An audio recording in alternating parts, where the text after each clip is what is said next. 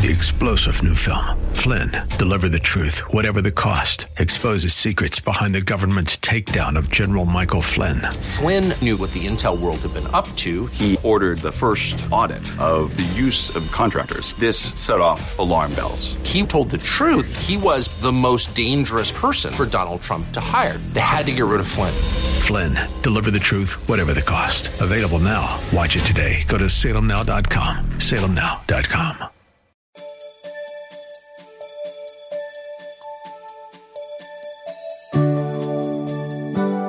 Thank you for your presence today. The Bible beautifully describes the creation of the first man, woman, and marriage. God made the heavens and the earth with us in mind. Then he made man in his image and breathed into him the breath of life to care for the universe he created. If that wasn't enough, he made woman from the rib of man to complement him. And with God's blessings, they became husband and wife. Listen with Bible, pen, and paper handy as Pastor Rander articulates this beautiful truth from the Holy Scriptures. Number 11, the 11th misconception misconceptions of roles and responsibilities. There are misconceptions about roles and responsibilities of each spouse. Ephesians 5 22 through 25 says, Wives, submit to your own husband. Okay? As to the Lord. Ooh, so many people hate this passage especially women's liberation and rights movements and all of this. They just want to cut it out. But it's there. Wives, submit to your own husband, implying that you only have one. As to the Lord, for the husband is head of the wife, as also Christ is the head of the church, and he is the Savior of the body. Therefore, just as the church is subject to Christ, so let the wives be to their own husbands in everything. In everything. The husband is to be the head of the house, the priest in the home, and he should guide the family in the way of the Lord. And when that husband loves God, and when that husband loves his family, he will have a healthy respect for his wife. He will honor her. He will not use his headship as dictatorship.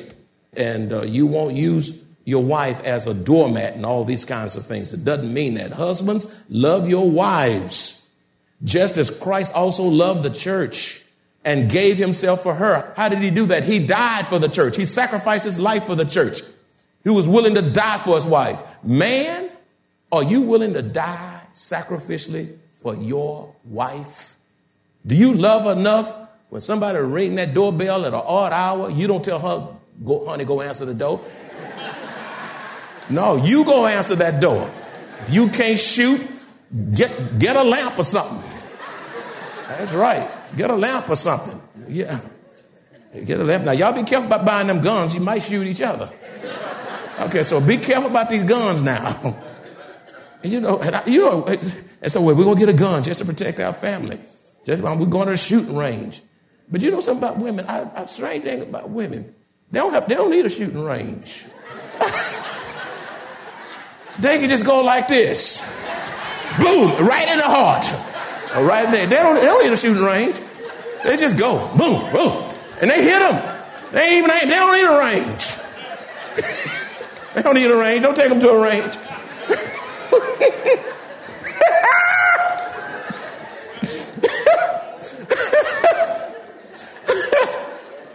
oh my goodness. It is a beautiful thing when a husband and wife can share responsibilities and do whatever it takes to get the job done as a team. Cooking as a team. My wife being there, I'm not the best to cook, but I go in there and I say, honey, what do you want me to do? What do you want me to do? And she said, well, cut up the onions. And I'm cutting up the onions, she's over there doing something to the meat, and I'm, my eyes are watering, but I'm cutting them onions. I just got through preaching, but I'm tired, but I'm going to go and cry over them onions. You know, I cut onions, you know, and try not to cut my finger. So, so men cut the onions. Okay? Submit. I mean, this is it's a mutual thing also. Uh, so you, you cook as a team, you, you're cleaning, you're taking care of the children together. It's, it's a partnership, it's teamwork. You're doing yard work together. If you don't like yard work, then get some. If you're able financially, get somebody to do the yard. If you don't, you're not good at housekeeping and you can afford it, then get somebody to clean the house. Fixing things and taking out the trash, all in partnership together. It doesn't have to be gender specific. You see? Well, I know you ladies like that. It doesn't have to be gender specific. if a spouse has strength in a particular area, then let them operate within the marriage in that specific area. Don't force someone who can't cook to cook. They're going to burn it every time. Or to do the checkbook when checks are bouncing. You're going to learn how to do this and they just can't do it. You know how to do it. You save yourself some money. Don't have checks bouncing around all over the place and you know how to do it and you mad because he don't know. You are there to compliment his weaknesses. Don't let him struggle. Hey, we got to both know how to. Wait a minute. If you can do it better, you do it. You do it. Whoever can do it better, do that to the glory of God. Y'all enjoying these misconceptions. You wait till next week. You haven't seen nothing yet. Number 12, another misconception is that our marriage is the only one with problems. That's a misconception. How many of y'all in here married? Raise your hand. How many of y'all in here had problems or having problems? Raise your hand. Okay, now look around. And so that so you can see by those hands, that's a misconception. Put them down. Thank you. John 16, 33 says, These things I have spoken to you that in me you may have peace. Peace comes through being in Christ. In the world, you will have tribulations. You're going to have problems. You're going to have trials and issues. But be of good cheer. I have overcome the world. There's no problem that intrudes into your marriage that God cannot fix. Peace comes from keeping your focus on Christ through your problems. Don't focus on the problem, focus on Christ and let Him give you the insight into those problems. The mere fact that we are not perfect lends itself to problems and misunderstandings. We are two imperfect people serving a perfect God. There is no problem that intrudes into our lives that our Lord cannot resolve. If we use biblical principles from the Word, communicate, and wait on the Lord to bring resolution. Allow Christ to triumph over sin in your lives, over Satan, death, and the grave. And that same God that conquered sin, conquered death, and conquered the grave is able enough to conquer any problem that intrudes into your marriage to the glory of Almighty God. Number 13, the 13th misconception is this that the company you keep doesn't influence your behavior or thinking in marriage. That the company you keep doesn't influence your behavior or thinking in marriage. Uh, yes, it will too. You keep bad company, man, running with boys that's doing all kind of stuff, then that will influence your marriage in a negative way. 1 Corinthians 15 33 says, Do not be misled. Bad company corrupts good character. Beloved, don't keep company with those who will put your marriage in danger of spiritual regression or, ev- or even worse, separation. Don't allow anybody to come in, and influence your marriage, and break up the marriage. Break ties with those who are a negative influence on your marriage. Break ties. Now, it can be kind of hard, but I don't care if they are your soror, your frat brother, uh, whatever, your, your longtime classmate from 1932. You know, if they're in, even if it's a cousin or a relative, sometimes they can break up your marriage. You know, use wisdom in that, however, but don't let anybody tear up your marriage. That's right. And don't let anybody talk your husband or talk your wife down.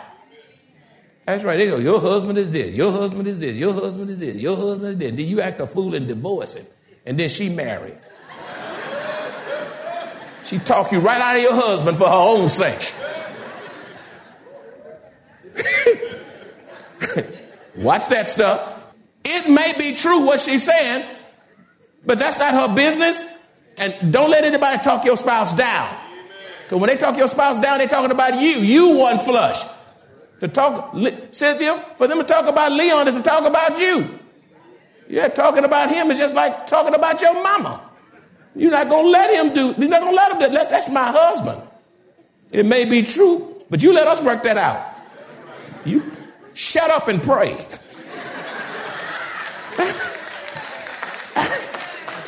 shut up and pray. oh God, help me with these misconceptions. The 14th misconception that my spouse will maintain their physical appearance throughout the marriage. That my spouse will maintain their physical appearance throughout the marriage. First, listen, now you gotta be crazy. Do you see my head? It is black, bald, and beautiful. But there was a time I had a head full of hair. The Lord giveth, and the Lord don't you marry that man because he got good hair. Those muscles can drop and everything else start flopping. That's right. a lady named Sally. And I hope it's no Sally's in the house. We married, baby. Came home, and it was honeymoon time. Sally took off the hair. Sally took off the girdle. Sally took off the makeup. He's, poor man said, What do I have left? listen, listen. 1 Samuel 16 7 says, But the Lord said to Samuel, Do not look at his appearance or at his physical stature. It's so easy to look at the outer beauty because I have refused him. Sometimes you want to marry a good looking man that the Lord has refused. You want to look at a good looking woman, she's pretty, teeth all in place, fine as a dime. But the Lord says, I have refused her. It's dangerous to marry someone that the Lord has refused. For the Lord does not see as man sees. For man looks at the outward appearance. But the Lord looks at the heart. Y'all marrying folk for all these external reasons. I want them tall, handsome I want them long fingers and all that stupid stuff. 2 Corinthians 4 18a says, While we do not look at the things which are seen, but the things which are not seen. 1 Peter chapter 3, verses 3 and 4 says, Don't be concerned about the outward beauty of fancy hairstyles expensive jewelry and beautiful clothes. That don't make a woman and that don't make a man. They can be finely dressed and just as sick as they can be.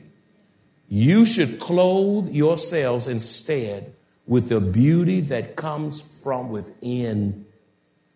The unfading beauty of a gentle and quiet spirit, which is so precious to God. It's what's inside that count. Anything that is not changing is dying. It is unfortunate for anyone to think that the person they marry will look the same 20 years from now. That's why it's important that we focus on the inner beauty and not the outer beauty because that, my friend, is a fading glory. However, just because age is changing us and changing our physical appearance you still need to fix yourself up and stay attractive to your spouse. Just because you're growing old don't mean you have to grow old and ugly.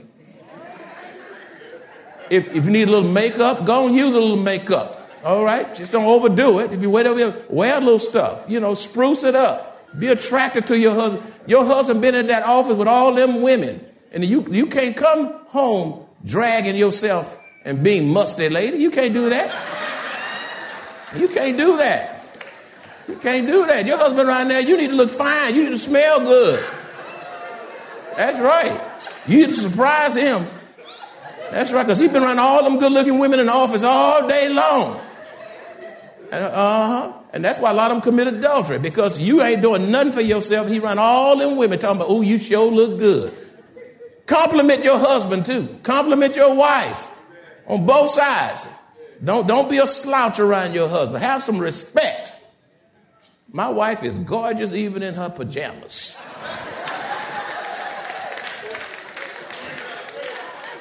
Maybe I need to renew my vows tonight.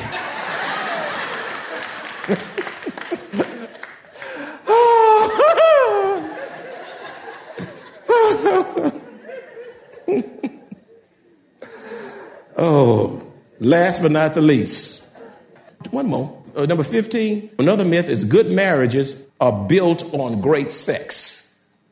That's a myth. You're getting quiet now. Don't talk about sex in here. Hush, hush. Are you kidding me with all them Viagra commercials? Cialis and all that stuff, every other commercial. I get so sick and tired of that stuff. You know, hush, don't talk about it. Taboo. You better talk about it in here in a healthy context, biblically, to the glory of Almighty God. What's the big secret? You better talk about sex to your children too. Some of it, some of them doing it right around you, and you thinking they virgins. Good marriages are built on great sex. Romans 12:10 says, "Love each other with a genuine affection and take delight in honoring each other." You know, you don't just look at your spouse as a sex object. You're to honor them. You're to see them as a godly man, a godly woman, healthy affection. Marriages are to be built upon God and His Word and not sex. Our culture is trying to make an idol out of sex and sexuality. If they sell hamburgers, it's about sex. Cologne, about sex. Clothes, all you see is the backside, long legs with high heeled shoes. They make an idol out of sex and they use everything to showcase it. God created sex to be enjoyed within the context of a married heterosexual relationship. Now, I have very few amens on that. I think I need to say that again so you can say a big amen. God created sex to be enjoyed within the context of a married, heterosexual, male female, married relationship. That's better. Man. However, it is only one component of the marriage. Your focus should be on continuously building a healthy, well balanced relationship in all areas of your marriage. Listen to this the quality of your marriage isn't determined by the amount of sex you have. The quality of your marriage isn't determined by the amount of sex you have. Sex starts in the kitchen with washing dishes. That's right. You won't do nothing all day long, and then you want to start breathing in somebody's face. won't lift a finger to do nothing, and all of a sudden you calling a baby and mama, sweetheart, lovey dovey. That's right. That's right. And your wife is not for sale either, man. Do a good deed, and you want sex to follow afterwards. All right, number 16, final point. Y'all got quiet on that one quiet on that one. Number 16. Here's the last uh, misconception for today. Now that you are married, the courtship is over and you can stop doing the things you did prior to marriage. Now that the now that you are married, the courtship is what? Over and you can stop doing the things you did prior to marriage. It's amazing. Hey, y'all can be so in love, hours together. Can't wait to get together. On the phone for hours, texting and tweeting and uh, Skyping, and you're doing everything. Oh, you just, oh, oh, oh, you just madly in love. I just love you, baby. I can't wait till we go to say I do. Holding hands and you licking ice cream cones together, taking strolls in the mall. You just, you just love it before. But after you say, I do, the man can't even open a car door, can't pull out a chair for her to sit down. That's right. She can't pour coffee for her husband. Do it yourself. What's wrong with your hands? I'm tired just like you. I worked all day. Oh my goodness. You, Stop being short. Some of y'all too mean. You mean, mean, mean, mean, mean. And then come to church. Oh, how you doing, sister Jones? Shut up. You can't say, how you doing, Jack? I love you, babe. Don't come in here showcasing your hypocrisy.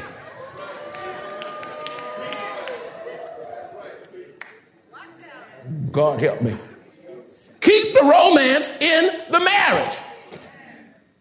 My wife and I, we had date night last Friday. We went out to the play. What was that, that play? What's that play called, baby? It's called, what was it called? Uh, the Count of Monte Cristo. We saw that play on to a little intimate play. And we were just sitting right there, they're swinging them swords, and we were on the front seat. I was backing up and jacking. I thought my feet were finna get cut off or something.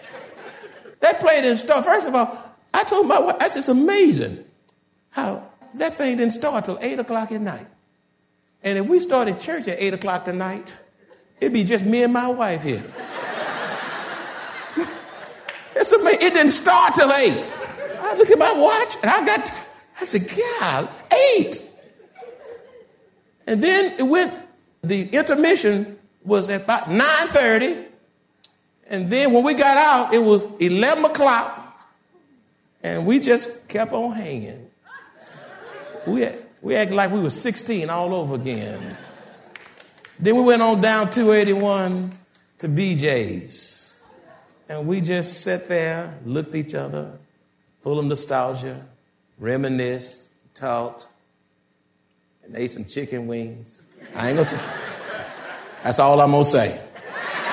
Y'all love my business.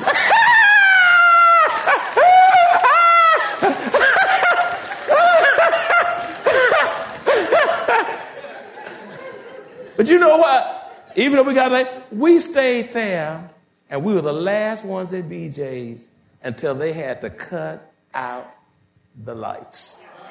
One o'clock in the morning.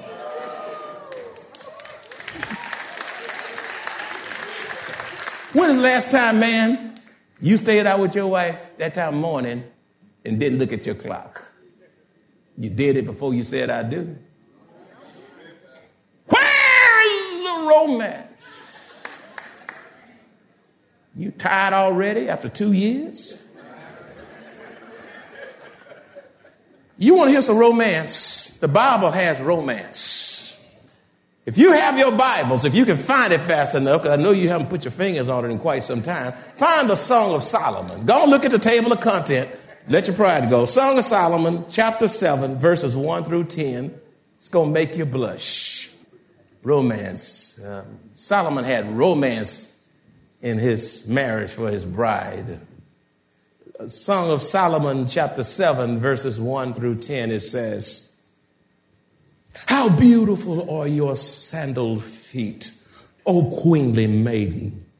Your rounded thighs are like jewels, the work of a skilled craftsman. Your navel is perfectly formed like a goblet filled with mixed wine. Between your thighs lies a mound of wheat bordered with lilies. Your breasts are like two fawns, twin fawns of a gazelle. Your neck is as beautiful as an ivory tower. Your eyes are like the sparkling pools of Heshbon by the gate of Beth Rabim.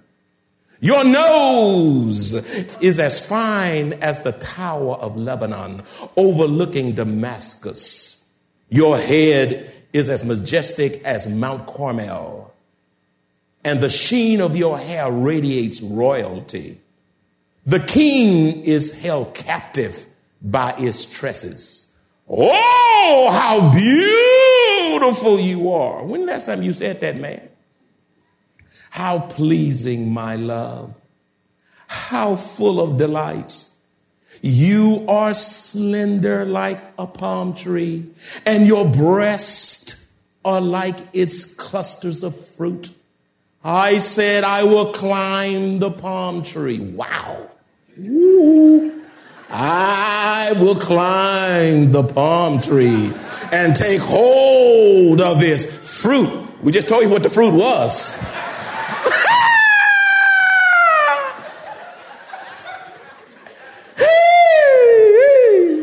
May your breasts be like grape clusters, and the fragrance of your breath like apples. You don't have to say get a mint. May your kisses be as exciting as the best wine. Yes, wine that goes down smoothly for my lover, flowing gently over lips and teeth. I am my lover's, and he claims me as his. Oh. You can't, it's getting hot in here. Solomon will teach you some romantic talk. So if you need some love language, go to Solomon and borrow some of his statements and knock your spouse off his or her feet. In other words, as I conclude, true love will keep the romance in the marriage. And all God's children said, Amen. God bless you. Let's pray. And Father, we thank you for this message so insightful, lot of truth, lot of practical insights in a time when holy matrimony means absolutely nothing in this world system. Father, help us to celebrate what you have created and honor that which belongs to you because it came from you. You're the great architect of marriage. You designed it. It's yours. And oh, how sweet our relationships can be if we take these biblical principles and inculcate them into our marriage to the glory of God. And all God's children said, As committed children of the only true and living God, we walk by faith and not by sight. Life on earth is not easy. Yet, even in the midst of trials and tribulations, we have joy, hope, peace, strength, and God's blessed assurance as we face trials. Best yet, we look forward to hearing our Savior say, Well done, thou good and faithful servant, and eternal life with our Lord and Savior. If you enjoy this kind of biblical teaching or would like to hear this message in its entirety, please visit us at Maranatha Bible Church, located at 7855 East Loop 1604 North in Converse, Texas, or call us at 210 821 5683. If you would like to make a special donation to support the radio ministry of Maranatha Bible Church, please visit our website at maranathasa.org. Select the Give option and choose the Radio Broadcast Support Fund. Thank you very much for your generosity. Three star general Michael J. Flynn, head of the Pentagon Intelligence Agency, knew all the government's dirty secrets. He was one of the most respected generals in the military. Flynn knew what the intel world had been up to, he understood its funding. He ordered the first audit of the use of contractors. This set off alarm bells.